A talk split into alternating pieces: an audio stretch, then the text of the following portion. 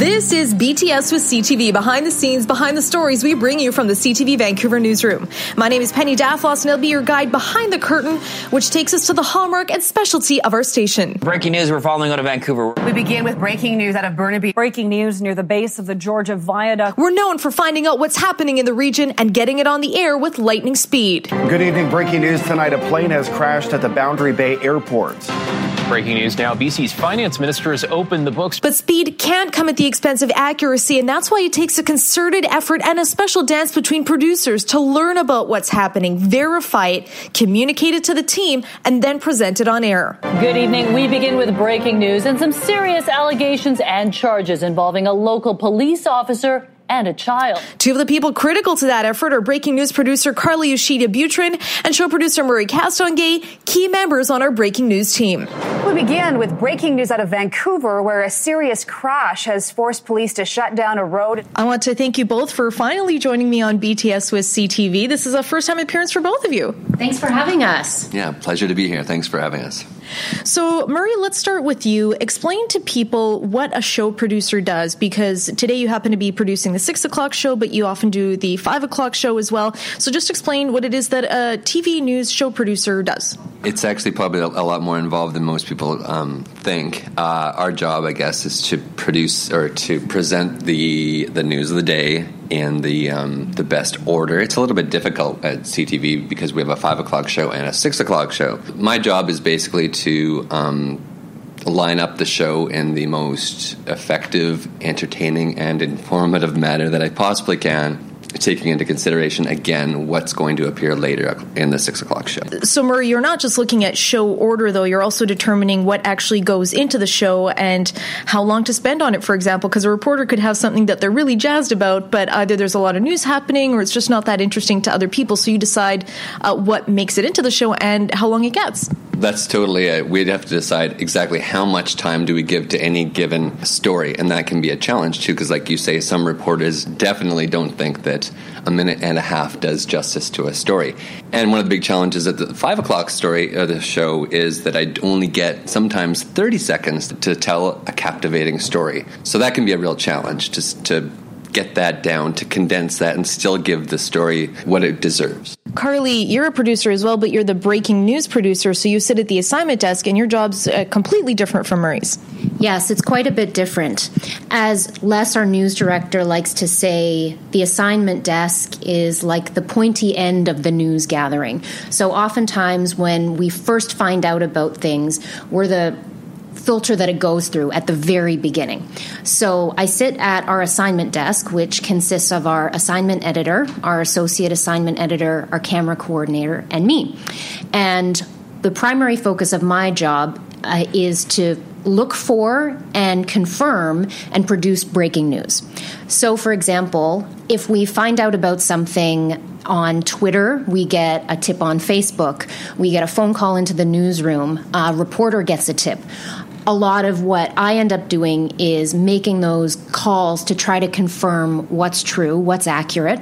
And depending on the time of day, we'll end up working with a dedicated anchor in our five and six o'clock broadcast that's um, dedicated to doing breaking news hits in our show, whether that's one hit in our newscast telling us something important, or whether it's a developing story that happens as we're on the air. And we come back to that anchor throughout the newscast in order to talk about breaking news, what's happening. And in our noon show, I also end up writing some of the breaking news hits. We don't have an anchor at that time, um, but I'll end up writing them, finding visuals for it, um, and chasing it as well. So, if anyone were to visit Carly at work, you would see her. She's got about a million tabs open on her internet browser. She's got TweetDeck uh, fired up with a whole bunch of uh, columns with stuff to follow. But you're also on the phone a lot. I mean, there's all this, uh, you know, modern technology for you know how to keep up with Vancouver Fire if they're tweeting out some information or whatever. But you spend a lot of time on the phone too, trying to confirm with uh, sometimes media relations people. Other times, if it's a smaller community, for example, you may have to. Sometimes you're calling the mayor or, or something if it's a small community, uh, just to get an eyewitness account of what's going on. So your job's actually it's equal parts kind of technology and then human interaction to try to confirm when we do get a tip or, or find out that something is going on to get that confirmation before we go to air. Absolutely, and you always want to, especially if it's just a tip that we're getting from the public or uh, a tweet or something that's found on social media, you want to approach it with a fair degree of skepticism because you don't really know until we have eyes of our own on the ground or we can see it from our helicopter, from one of our own cameras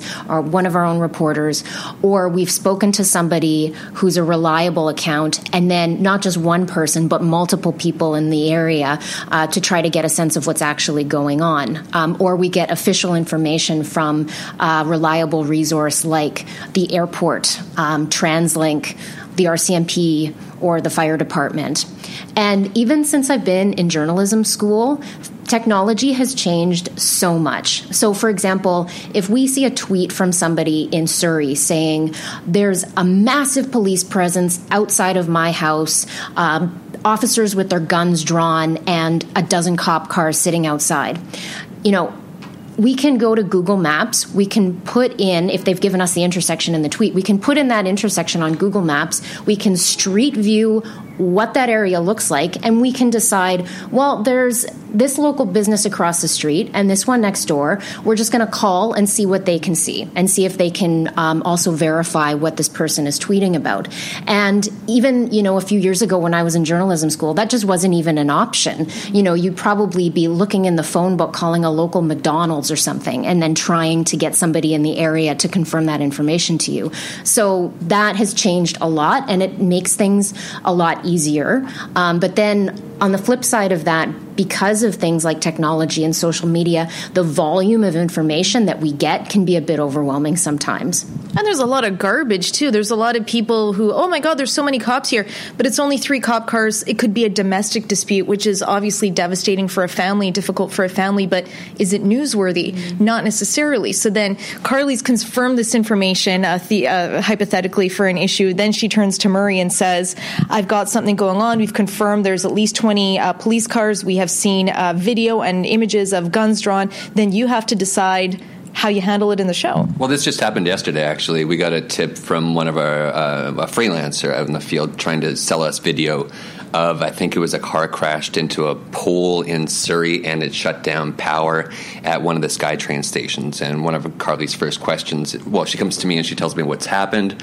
or what has apparently happened, and, and then we decide, well, is this newsworthy?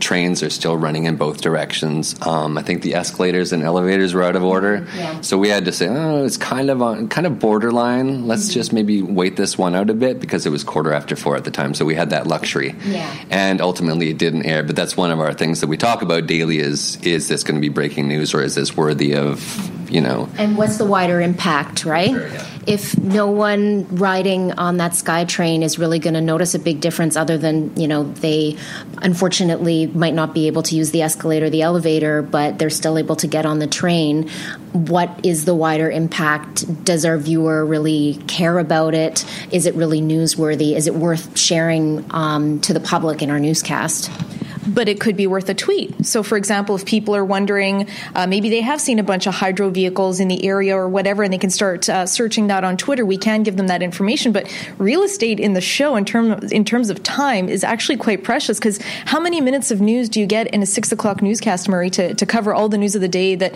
uh, local, national, international? How many minutes do you get?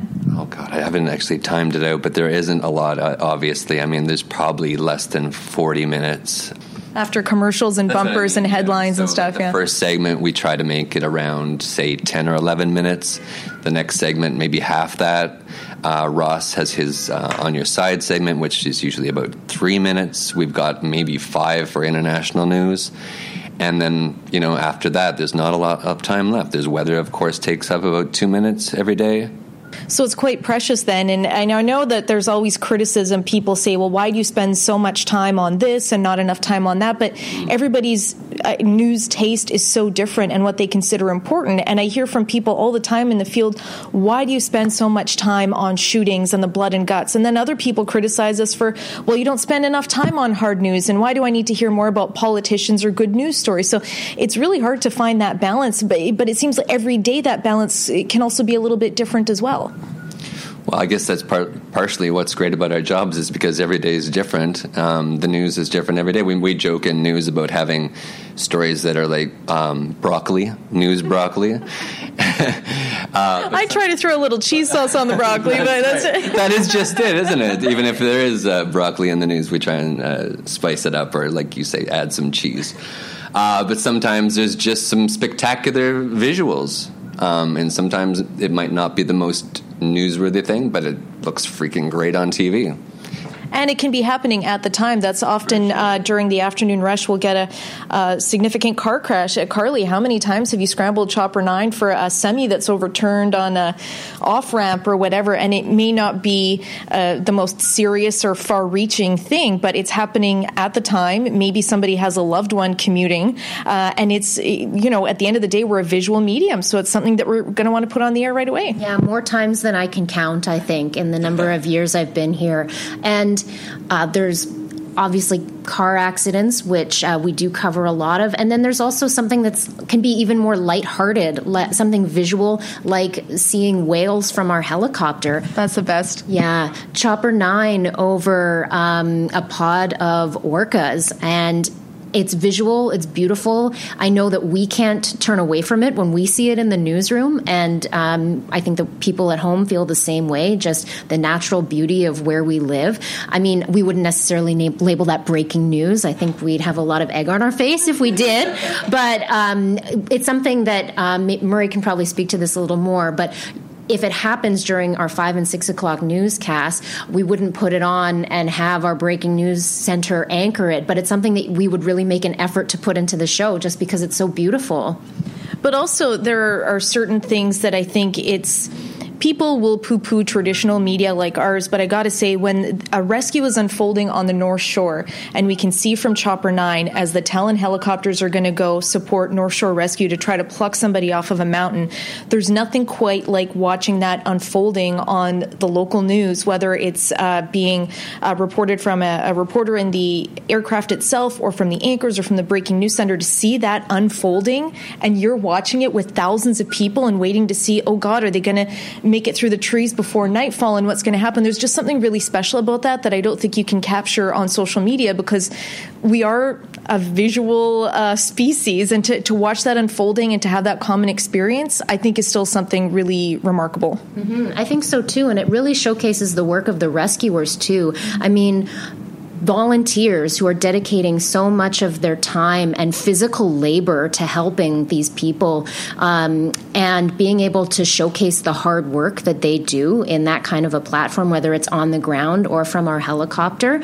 Um, I, I you know, I think that that's pretty special, and to be able to show that, you know, they are able to save people's lives using the Talon helicopter, uh, using the equipment that they have, whether that's just walking somebody out or long lining them out. It's pretty spectacular to be able to see that for yourself.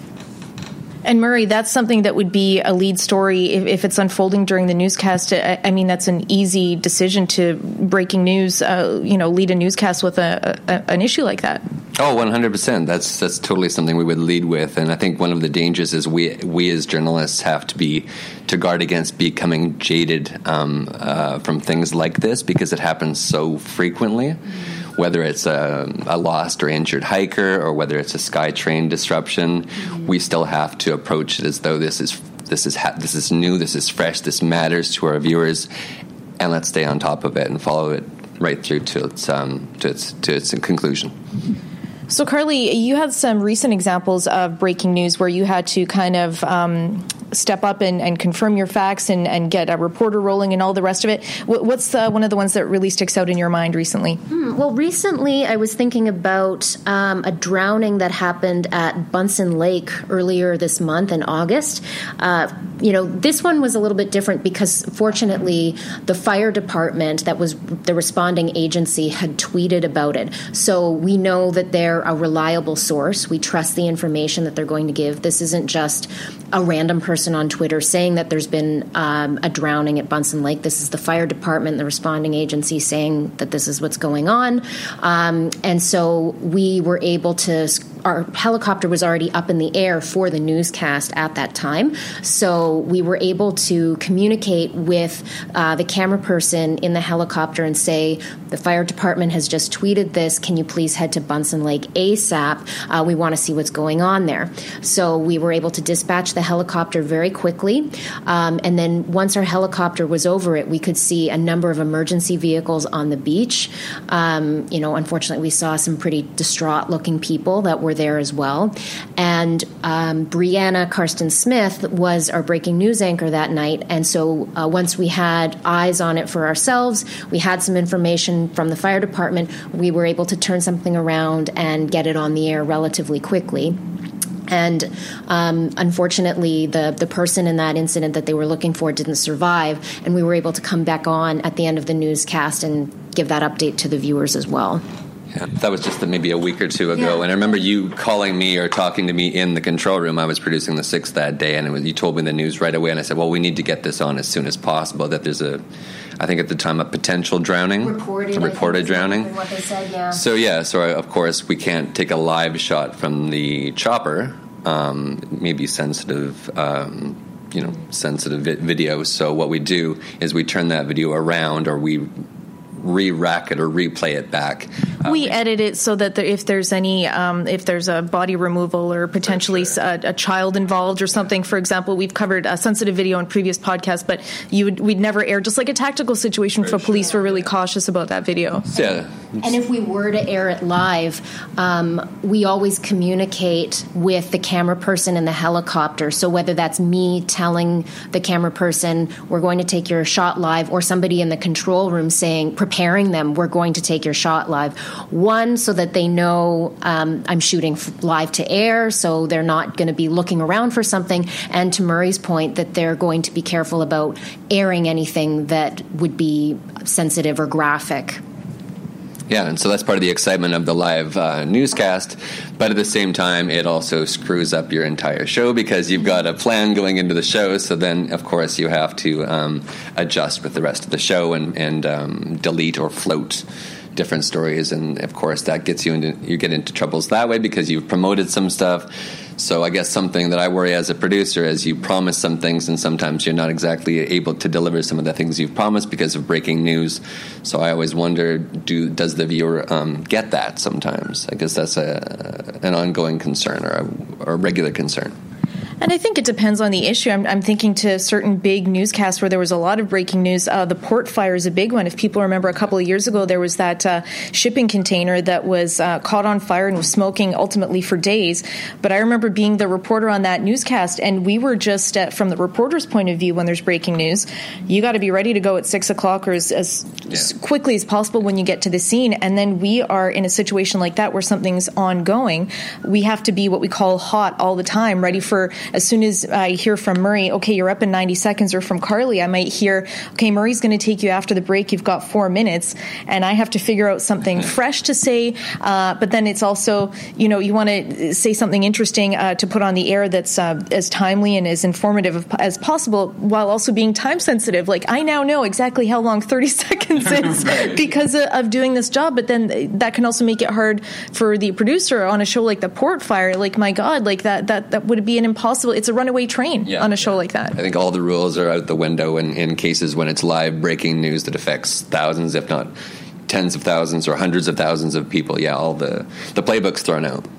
One thing that I really want to underscore, and I know you guys feel the same way, is that whenever we put something on the air, we're careful. We are incredibly careful with what we put on the air. And um, we take steps to verify information before we put it on the air. And that's a lot of what happens in breaking news situations, and it has to happen very quickly. But uh, accuracy is so important. It's the most important thing that we strive for.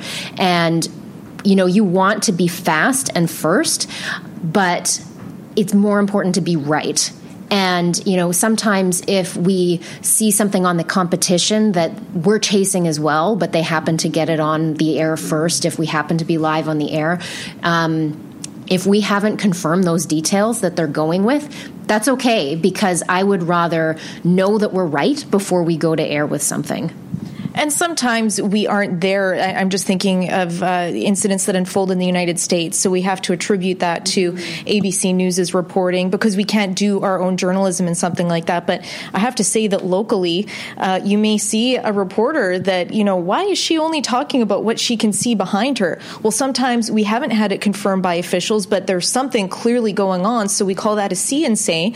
And sometimes Murray will say, I, you know, there's no video cut for you. It's just going to be you standing there, just tell us, give us a see and say, and maybe step out of frame and let the cameraman uh, show us a little bit more. But sometimes in an evolving situation, that has to be the first step if we're on the ground to that point, Penny, I think that you know you, uh, Murray and Penny, both of you have done so much writing um, in your careers as well. And for me, working with breaking news, often if you know we we know that something significant has happened, we can see in the video that there are um, there's a heavy police presence or um, there's a yellow tarp on the ground in the middle of the road. We might not have heard confirmation from the coroner or from police that there's it's a, some sort of a fatal incident, but based on the information that we can see from our video, we know that whatever is happening is significant and we can talk about what we can see in the video like you were saying Penny and you can kind of explain that to the viewers in what you put on air. So you never want to make an assumption about something, but you're describing what you can see. And that in itself can be very valuable to people. And that's part of the storytelling process as well. Well, and having done this for long enough, particularly our, our, camera operators, they're often on the scene first and they can say, there's an advanced life support ambulance here. That's not a good sign because that's not a normal thing sure. to see at a scene. Or there's a supervisor for from X agency here. There are three coroner's vans when normally there would only be one if there was one victim. There are certain things, and we don't make assumptions to say there are three victims, but we will say there's more than one cor- or an abnormally large presence or something like that. We know from covering fires if the smoke is still black, it's still burning. They're not getting any water on it.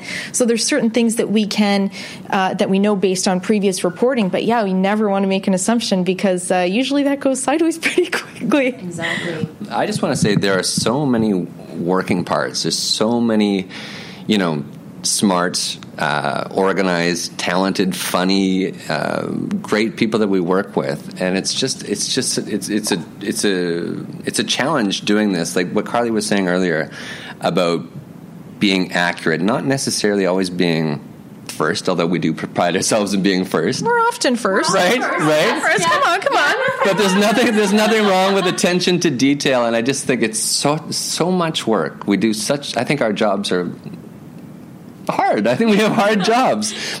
Carly and I joke about having sweaty fingers around five, five ten after five or quarter after six or whatever when it's when we're really really busy. Um, it's stressful, but at the end of it all, when we do it right and we do it right often, it's really satisfying. Well, it's often said TV news is the ultimate team sport, and I'm just I love that we know that we can count on each other in this newsroom. Like I know that if Carly gives me information, she has a double check to make sure that it's correct. And if I'm telling you, Murray, that just trust me on this, just take right. me in 30 seconds and I'll give you something good, that trust is there because we have worked so closely together, mm-hmm. and that's a really great feeling in a, such a high stress environment. It doesn't get much more high stress than this. Yeah, and it's a pleasure working with both of you. hasn't it? and it's been a pleasure having you you on the pod. Thank you so much. Cheers. Thanks. I also want to thank Janine Avellino for her help with archival audio this week. And thank you for joining us on BTS with CTV. Is there a topic you'd like us to cover on a future podcast? Email me, bts at ctv.ca. And if you like what you heard, please subscribe for more insights, tidbits, and the stories behind the stories. I'm Penny Daflos.